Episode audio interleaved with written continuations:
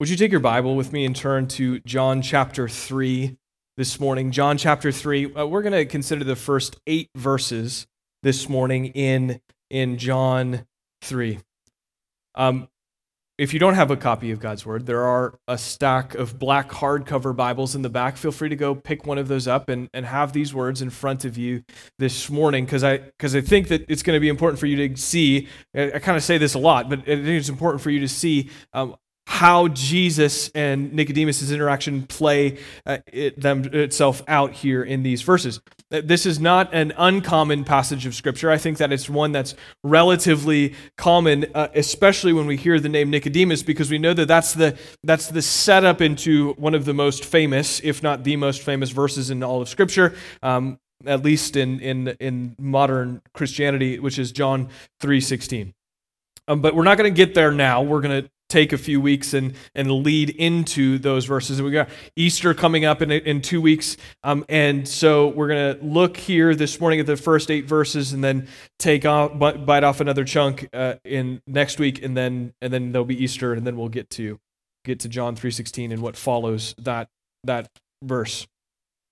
John 3, though, this morning, beginning in verse 1, and uh, we're going to read through verse 8. If you have one of those black hardcover Bibles, uh, you will find the sermon text on page 1054. Now there was a man of the Pharisees named Nicodemus, a ruler of the Jews. This man came to Jesus by night and said to him, Rabbi, we know that you are a teacher come from God, for no one can do these signs that you do unless God is with him. Jesus answered him, Truly, truly, I say to you, Unless one is born again, he cannot see the kingdom of God. Nicodemus said to him, How can a man be born when he is old? Can he enter a second time into his mother's womb and be born? Jesus answered him, Truly, truly, I say to you, unless one is born of water and the Spirit, he cannot enter the kingdom of God. That which is born of the flesh is flesh, and that which is born of the Spirit is spirit. Do not marvel that I say to you, You must be born again. The wind blows where it wishes, and you hear its sound, but you do not know where it comes from or where it goes. So it is with everyone who is born of the Spirit. As you spend time in God's Word, as you spend time in the Bible as a, as a Christian, you come to realize that God has revealed um, not everything all in one quick burst, but He's revealed His plan and His plans over, over time. Um, it doesn't all happen at, immediately in one in one shot. This is what we would call a term what we call progressive revelation, which is just a, simply means that God reveals His plans uh, over time, progressively. In the Old Testament, God makes covenants and promises with His people. Uh, he gives them promises and he makes covenants with them. Um, and, uh, and, and through those promises, we learn more about God's plan uh, and, uh, f- to redeem his people. Uh, and when we get to the New Testament, then, we're told that Jesus is the fulfillment. He's the fulfillment of those promises and, and those covenants and and we're told then how we should live in light of these fulfillments. So but they all find their finalization their final realization in the person of jesus christ. Now, now that's a very simplified i boiled that down but that's a very simplified understanding of of genesis through the new testament. Um, but when we get to john's gospel we, we begin to get a fuller picture of what's happening. And, and we're going to see that happening throughout John's gospel, where we find out more and more about how Jesus is fulfilling these promises of God and showing us how God intends to redeem his people, how he intends to, to make them whole again, and how he intends to bring them back to himself. What I'm not saying is that, uh, that, that numbers, Genesis and Exodus, Leviticus, and Numbers are, are, are unimportant. What I'm saying is they just don't give us a full, the fullest picture. They're pointing forward to something, and we find what that something is in the New Testament. They're pointing forward to Jesus. We're actually going to see Jesus um, uh, reference the book of Numbers in, in verse 14 next week. Um, and show us how he is the fulfillment of what's described in, in Numbers. And so progressive revelation just means that God's ultimate plan is revealed over time instead of in one quick burst. If I could give an example of this, think about your education. When you start in kindergarten, you start to learn your numbers, right? And you may do some simple arithmetic in kindergarten. But uh, when you get to first grade, you don't move on immediately to calculus, right? There's progression that happens. You, you have to learn a lot of other things over the course of probably at least the next decade to get to the point where you can do calculus. Um, progressive revelation, progressive steps that you have to take between learning what your numbers are and doing calculus. Um, for centuries, there's a classical approach to education, and it sort of relied on three um, key elements to learning.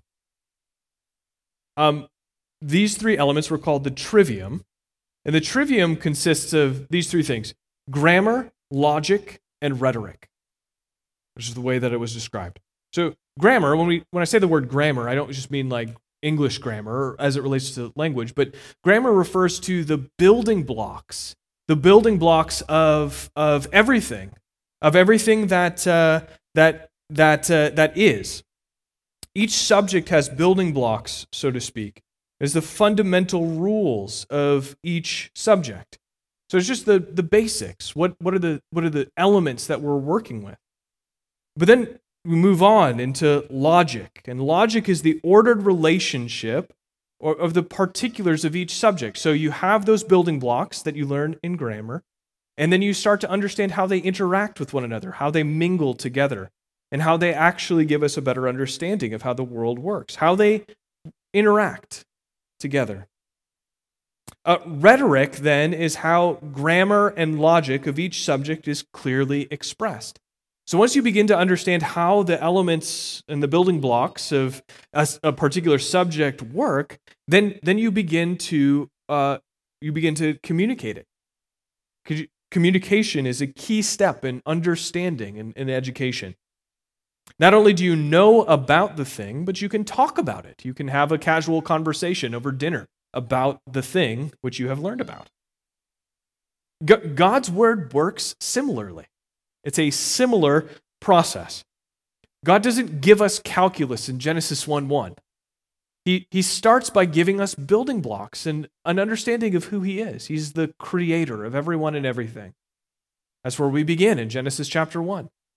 We begin understanding that in the beginning, God created. That's an essential building block to understanding who God is. God is the creator. And then as we walk through Scripture, we, we understand more and more of why that's important. Because not only did He create everyone and everything, but that then means that everything, everyone and everything belongs to Him. That everyone and everything eh, owes them their allegiance, because apart from Him, you and I wouldn't even exist. And so we build these understandings and we understand how they interact with one another as we work through God's word. That becomes clearer and clearer. And so when we get to the Gospel of John, as, we've been for quite some time now, but as we get to the Gospel of John, Jesus, uh, and we begin to see this even more so here in chapter 3 than we've seen in the first two chapters, Jesus pulls back the curtain and begins to show us how these things work together. He begins to show us how everything that came before is going to find its fulfillment of him things start to drop into place when we get to chapter 3 and they will continue to until his death burial and resurrection that we see at the end of, the gospel of john. Jesus is the fulfillment of all that came before and he's the answer to all of what god has said previously and how it all fits together. Just like thinking about the theme of education i think in my own education um, everywhere from my elementary school age years through uh, my master's degree, like I, I think that um, I always encountered this question in my own head and in from other people as well. But the question that I felt like was always being asked is, what's going to be on the test? What's going to be on the test? What do I need to know to be on the test? And so, like, I wanted the professors or the instructors, the teachers to boil everything down to a couple key points so that I could test well and move on. Obviously, that's not the goal of education. And I sort of, as, as an adult now, regret that approach to my own education, but but I, I think I think, and I say that because I think that that's the way that many Christians, or how maybe we're bent to approach the Christian life. Give me the bullet points so I can pass the test. And when I get to the end of my life, when I die, then I'll go to heaven. But that's not at all uh, what we should do with Scripture. The gospel, so we want to have it reduced just to a few quick points. Just tell me what I need to know so that I can squeak by and get to the next next level. Again, I think this is how we're bent. I think this is what our flesh wants. Um, but as we consider, and this is all set up, I'll tell you how this all relates to our text this morning in just a second. But I think maybe even our society caters to this a little bit because we have microwaves, right? You just pop the thing in the microwave and you hit one minute and then you have food and you eat it. Um, and so we want to say, just like, just give me the quickest way possible, under smallest understanding that I need to have. In order that I might, I might get through to the next thing right? This is not the way that Scripture is intended to work, though.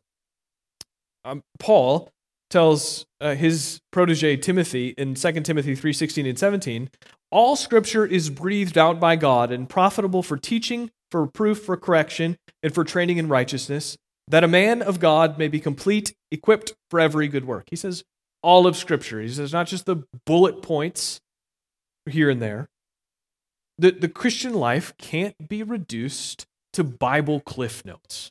Can't do it. It. It doesn't work that way. That's not the way that God intended it to be.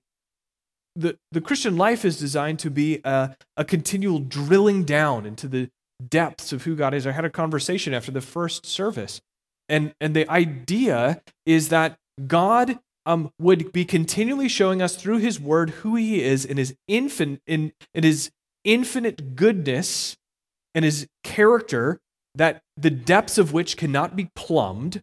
We can't get to the bottom of it. We can't accumulate enough knowledge to know who God is. And not only that, not, that's not even just limited to this life, that's limited to eternity. To know God is to, uh, to embark upon an eternal quest of understanding an infinite being.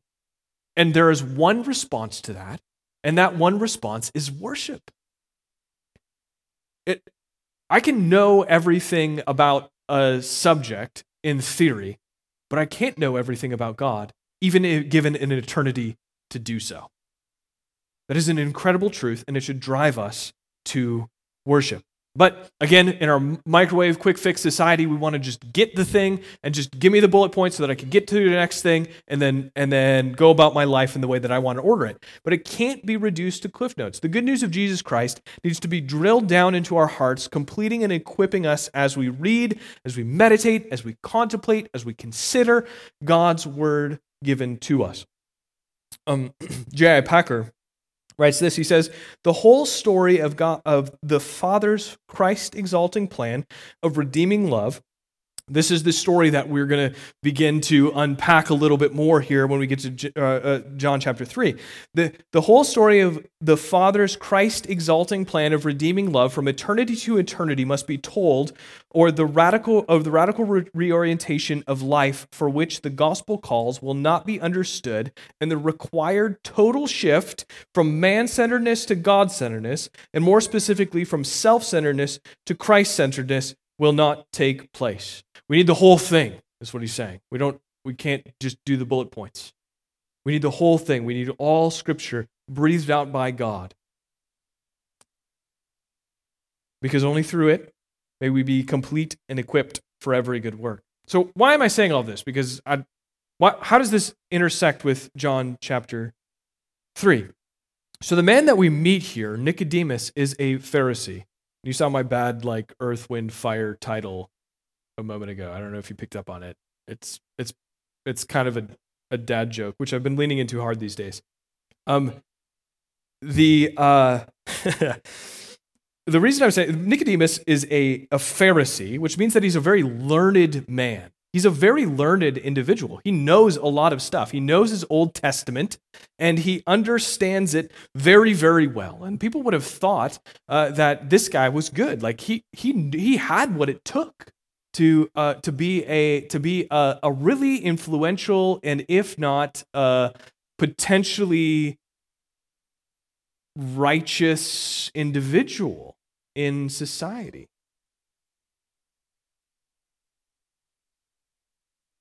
But he had more to learn. There was more to be revealed to him.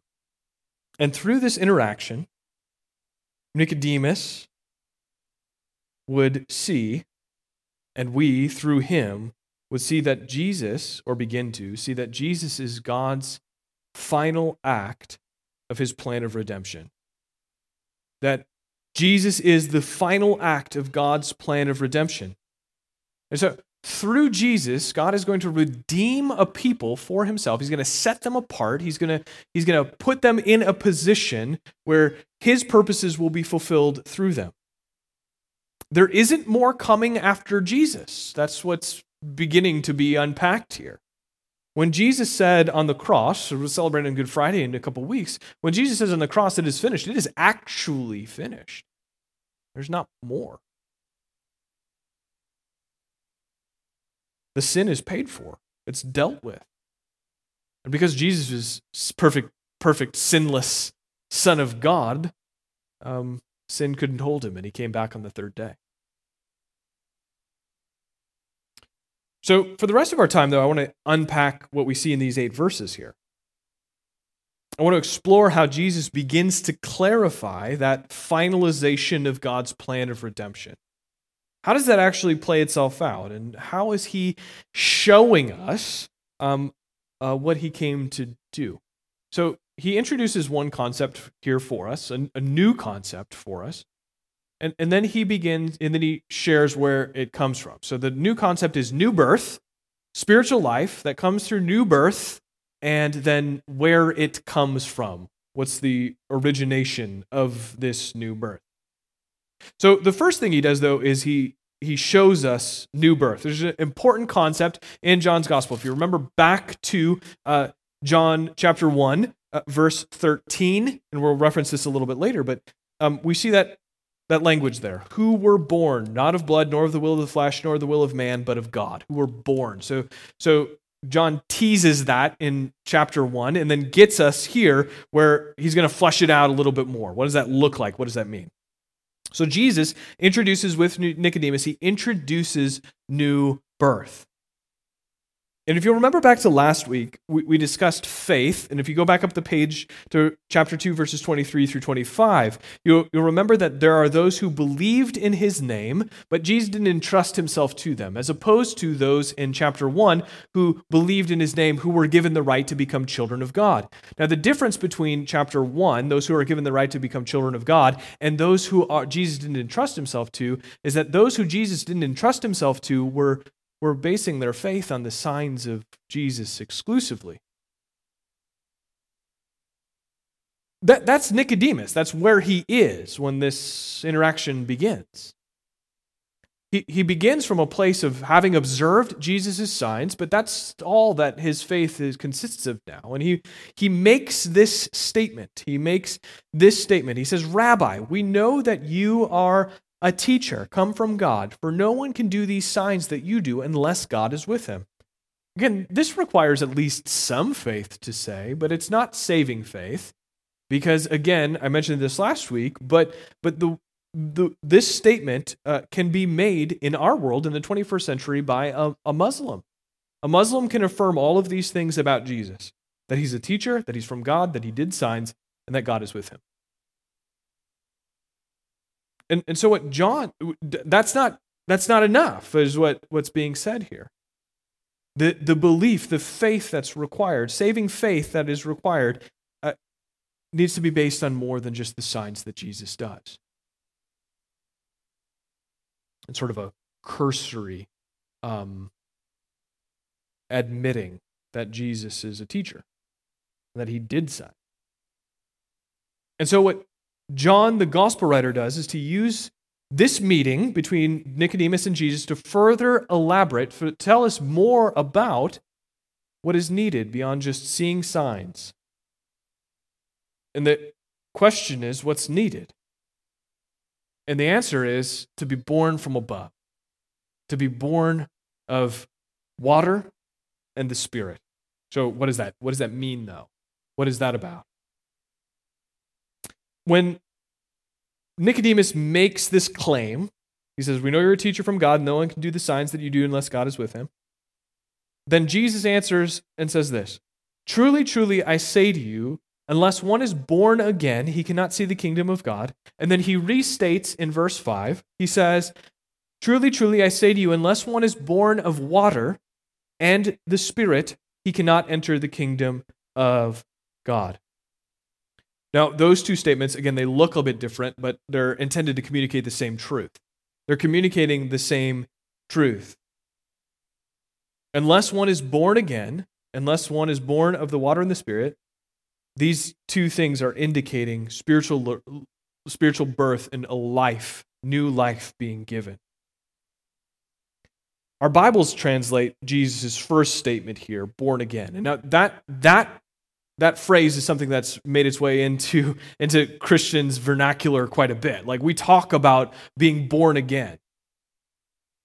Um, and sometimes that's not very clearly defined. But there's actually a play on words here that we might miss in our English translation that, that you must be born again can also easily be translated or understood as you must be born from above. Now, Jesus obviously meant one thing. He meant you must be born from above. But uh, Nicodemus takes the very literal, you must be born again. And so he takes these two, he takes that, and then he asks this follow up question to the first statement. He says, How can a man be born when he is old? Can he enter a second time into his mother's womb and be born?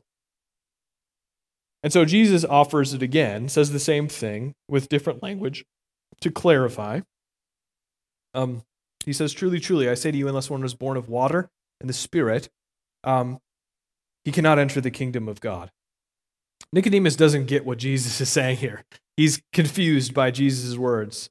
It could mean born again, born from above. Jesus means born from above. He takes it to mean born again. Nicodemus wrongly assumes that Jesus is speaking about physical birth. Because, I mean, the answer to his question is obviously no. It's sort of a rhetorical question. It's a silly one, right? No, you can't get back into your mother's womb and be born again. That doesn't, it doesn't work that way. And Nicodemus knew that. But Jesus is talking about something different entirely. He's talking a different kind of birth, the one that is, and then what he says in the second statement is of water and the Spirit. Now we're going to get more information about the Spirit and why he uses that language in verse 8. But, but the water component is one that's been hotly contested. But the reason that Jesus says water here, I think, is because he wants to uh, point Nicodemus back to something that he knows really well, which is the Old Testament. In the Old Testament, water is, is a symbol of renewal, it's a symbol of refreshing, it's a symbol of, of um, cleansing. And so this was a simple way of getting his point across. You need something new. You need to be renewed, you need to be cleansed.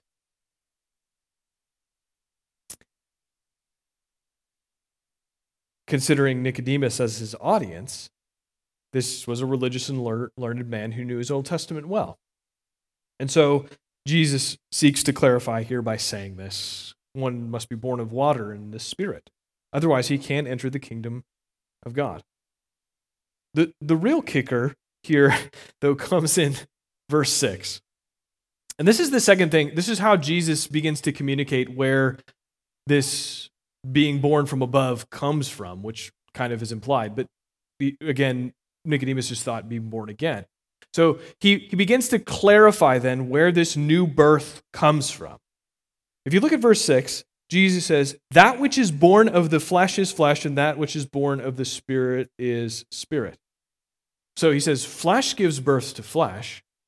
Therefore, in order to give have spiritual birth or new birth, you the spirit is the one who must give it. So the spirit gives birth to the spiritual. We get this. This makes perfect sense because um, cows can't give birth to walruses, right? Like generates like. Cats can't give birth to elephants, right?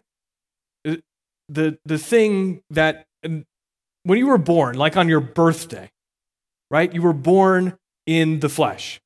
I've, I've observed children being born um, on a couple of occasions, and um, they were all born in the flesh. They all came out with legs and arms and a head, and they were made of organic material. Right? So the flesh gives birth to flesh. We get that. And so the spirit then must gives birth to the spiritual. So when when you were born like on your birthday, the question is well like what about spiritually? How does that how does that engage?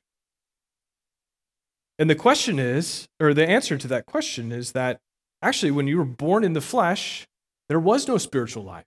You were actually spiritually dead. Know, Paul makes this clear in Romans 5:12. He says, "Therefore, just as sin came into the world through one man and death through sin, and so death spread to all men because all sinned." So th- this one man Adam, when we were all born in the flesh, we were born into him. But what we needed was to be born into Jesus. We needed spiritual birth to be joined together with, with Christ in order that our sin might be dealt with. Paul goes on in Romans 8, verses 3 through 6. He says, For God has done what the law weakened by the flesh could not do. By sending his own Son in the likeness of sinful flesh for sin, he condemned sin in the flesh in order that the righteous requirement of the law might be fulfilled in us, who walk not according to the flesh, but according to the Spirit. For those who live according to the flesh set their minds on the things of the flesh but those who live according to the Spirit set their minds on the things of the Spirit. For to set the mind on the flesh is death, but to set the mind on the Spirit is life and peace. In order to walk according to the Spirit, you must be born of the Spirit. In order to have a spiritual mindset, to set your mind on spiritual things, you must be born of the Spirit. Because unless you were born from above and of water and the Spirit, like Jesus says here in John 3, you're spiritually dead. And it's pretty hard to walk and to set your mind on something. It's pretty hard to, to, to live a life that is spiritually in tune when you're dead. And when I say pretty hard, I just mean impossible. This spiritual birth comes from above and is of the Spirit. That's where it comes from. So Jesus introduces the idea of new birth, spiritual birth, and then he also tells us that it comes from above and it is of the Spirit. The implication being it doesn't come from you. Nicodemus, it doesn't come from you. You're a learned man. You know your Old Testament. You understand well the things of God as they've been revealed to us in the Old Testament. But that is not what gives you spiritual life.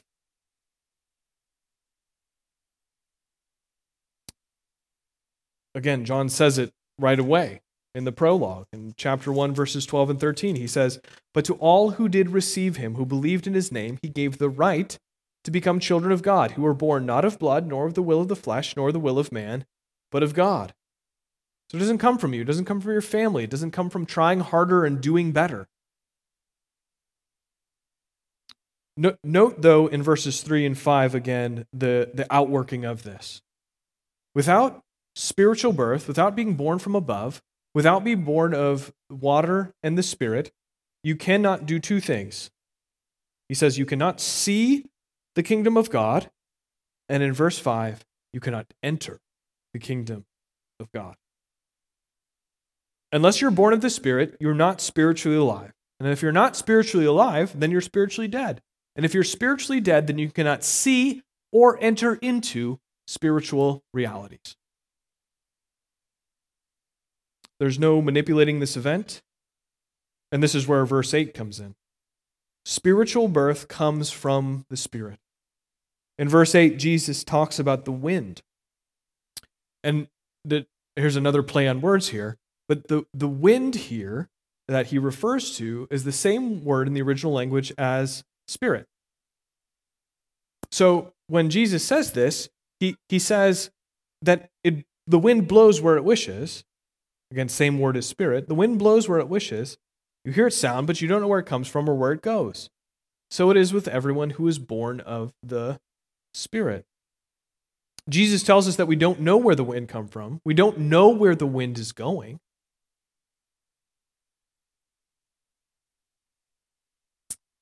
You may be able to hear it, but ultimately it goes where it pleases. Being born of the Spirit is only something that can be done by the Spirit like generates like. Being born of the Spirit is only something that can be done by the Spirit. Flesh and the sin that corrupts flesh can't give birth to spiritual life. So, being born again, what Jesus says, or being born from above, is a work of the will of the Holy Spirit. So, this, this takes, this whole passage makes a substantial claim then about what we can do to bring about spiritual life in ourselves. And just as you had no ability to affect spiritual life or uh, physical life, just as you had no effect in bringing about your own birth, you didn't conceive yourself, you didn't. I said this in the first service and it sounded weird, but I'm going to say it again. You didn't plug in the umbilical cord and like have a quick lunch. Like you didn't have any you didn't have any ability to to do that. Your growth and development and in in utero was not as a result of your your will. And so similarly, what Jesus is saying is you can't you did not nor can you affect your own spiritual birth. It came to you like the wind. It made you alive. Praise God. You were born not of the not of blood nor the will of the flesh nor the will of man, but of God. And so again, here's the statement that I said at the beginning Jesus, in Jesus, we find the final act of God's plan of redemption. And now that's an easy thing to say, but I want you to think about that statement. It's on the screen. In Jesus, we find the final act of God's plan of redemption. That's an easy thing to say, but the implications of actually making that statement are vast.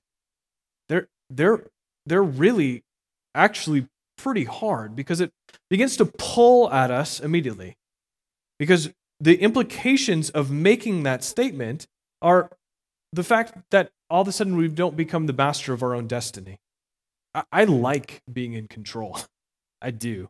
Like in uh in 16, 17 years of being a Christian, like the the primary point of sanctification is understanding that I'm not in control.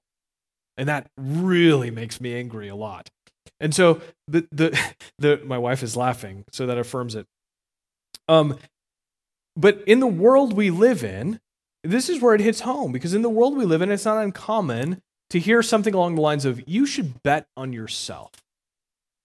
You should bet on yourself because only you can put in the hard work. Only you can ensure that you travel the right path. Only you can control your own destiny. And, and that message has been come embedded in us for a long time. And it's not so dissimilar from the world to which Jesus came and the, the communication that Jesus had with Nicodemus. Because Nicodemus, by all rights the society around him, should have bet on himself. He was in good shape. He knew the scriptures, he had an education, he was deeply religious. People look to him for these things. But what Jesus is saying is, Nicodemus, despite all of that, you cannot affect or bring about the spiritual life that you need. And neither can you or I. But the Holy Spirit, who would be sent by the Son, we'll see that transpire later in the gospel, is able to bring about a new birth and spiritual life for all kinds of people with all kinds of backgrounds, no matter what. So, again, to make the statement, Jesus is God's final act of God's plan of redemption means that you're not the sequel, and I'm not the sequel to that plan. You're not the one who's going to add to what God has done in Jesus Christ. Now, the flip side is if you've clamped onto that reality, as hard as that reality is for me to digest, and likely for you as well, if you clamped onto that reality, though, it brings great comfort. Because the more I walk through my Christian life in the last 16 or 17 years, the more I walk through that Christian life, the more I realize how deep a hole I was in with my sin. How much it impacted and affected me even to this day, and how, how, much, how much is required to move out and beyond that conditioning. My condition prior to Christ was desperate. It was a hole that I could not get myself out of.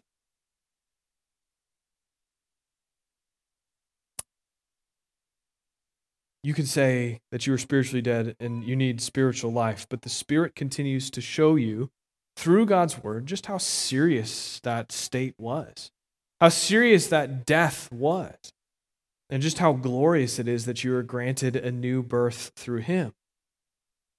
And this is really sort of the intersection here where we get to the Lord's table together and, and participate in that event together as a congregation. Because there's the recognition now that, that the thing that we need to have spiritual life came to us in the form of Jesus' death. In order to live and to be fully alive, not just physically, but spiritually as well, Jesus' death is the point that brings that life to us. And so we're going to celebrate the new life that comes through Jesus Christ we're going to celebrate that new life um, by remembering his death that gave us that life. And that's what we do every time we celebrate the Lord's Supper. We recognize the death of Jesus Christ and that through his death we have life because because his body was broken when it should have been ours and his blood was shed when it should have been ours as payment for our sin. Our body and our should have been broken, our blood should have been spilt, but he did it for us. So we're going to turn our attention then to the Lord's table. If you haven't picked up elements, they're right behind the door back there. Feel free to do that at any point um, over the course of the next few few minutes. But Paul, in, in 1 Corinthians chapter 11, he writes, For I received from the Lord what I also delivered to you, that the Lord Jesus, on the night which he was betrayed, took bread, and when he had given thanks, he broke it and said, This is my body, which is for you. Do this in remembrance of me. In the same way, he also took the cup and uh, uh, after supper, saying, This cup is the new covenant in my blood. Do this as often as you drink it in remembrance of me.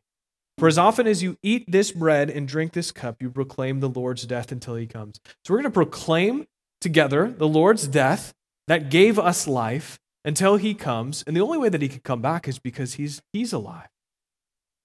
Because the body that was broken was perfect, and the blood that was shed was for the forgiveness of our sins, the only blood that could pay for our sins fully. And because of the perfect life that he lived, death could not hold him because death is the result of sin. And so he walked out of the grave. And so we rejoice and we declare we proclaim his death that gave us life until he comes this is uh, something that we do celebrating the lord's supper together taking and eating the bread and the, the juice is something we do together as a church regularly um, we we ask that uh, if you don't know what it means to have new life in christ that uh, that you would just take a moment and just use this time to quietly reflect but don't participate in the elements um, it's uh, it's important that you recognize that this is for followers of jesus and those who have dedicated their lives to him because they've received spiritual life and new birth um, I'm going to pray in a second, and Philip is going to play. But but when he does, just feel free in your own timing. Uh, after you've thought and engaged um, with the Lord in prayer, uh, you can take the elements on your time. If you've got kids in here, uh, it, we always say this, but it's important for you to remember that unless they've made a credible profession of faith, don't invite them to participate um, and just use this as an opportunity of what we're doing right now to to share the good news of the gospel with them later over lunch or in the car on the way home. Good. Let me pray. And uh, and when you're prepared in your heart, go ahead and receive those elements. God, thank you for Jesus Christ. Thank you for his death that gives us life. Thank you for the broken body and the shed blood that ensures that we will spend eternity with you. God, we pray that that as we participate together in this event, God, that you would unify us as those who have been redeemed, as those who have been made whole. God, we thank you for that new life that you've given to us. Cause us not to uh, be those who rely on our own strength, but this week who are wholly dependent on you. It's in Jesus' name we pray. Amen.